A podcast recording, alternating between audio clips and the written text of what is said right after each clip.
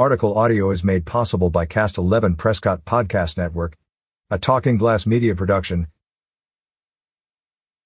April is Water Awareness Month, and the City of Prescott has launched an all-new water conservation webpage, www.prescottwater.com.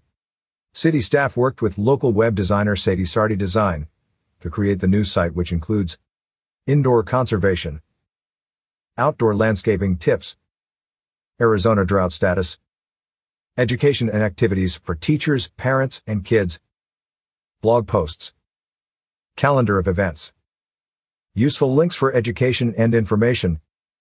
The website was made possible through a $10,000 grant awarded by Arizona Department of Water Resources through the Groundwater Users Advisory Committee, GUAC. April is Water Awareness Month. Please watch the city's social media pages as well as www.prescottwater.com for 30 tips for 30 days in the month of April. For more information contact Public Works Department at 928-777-1130. Catch up with more local news stories on signalsaz.com. Advertise your deals with Talking Glass Media Idealios. Learn more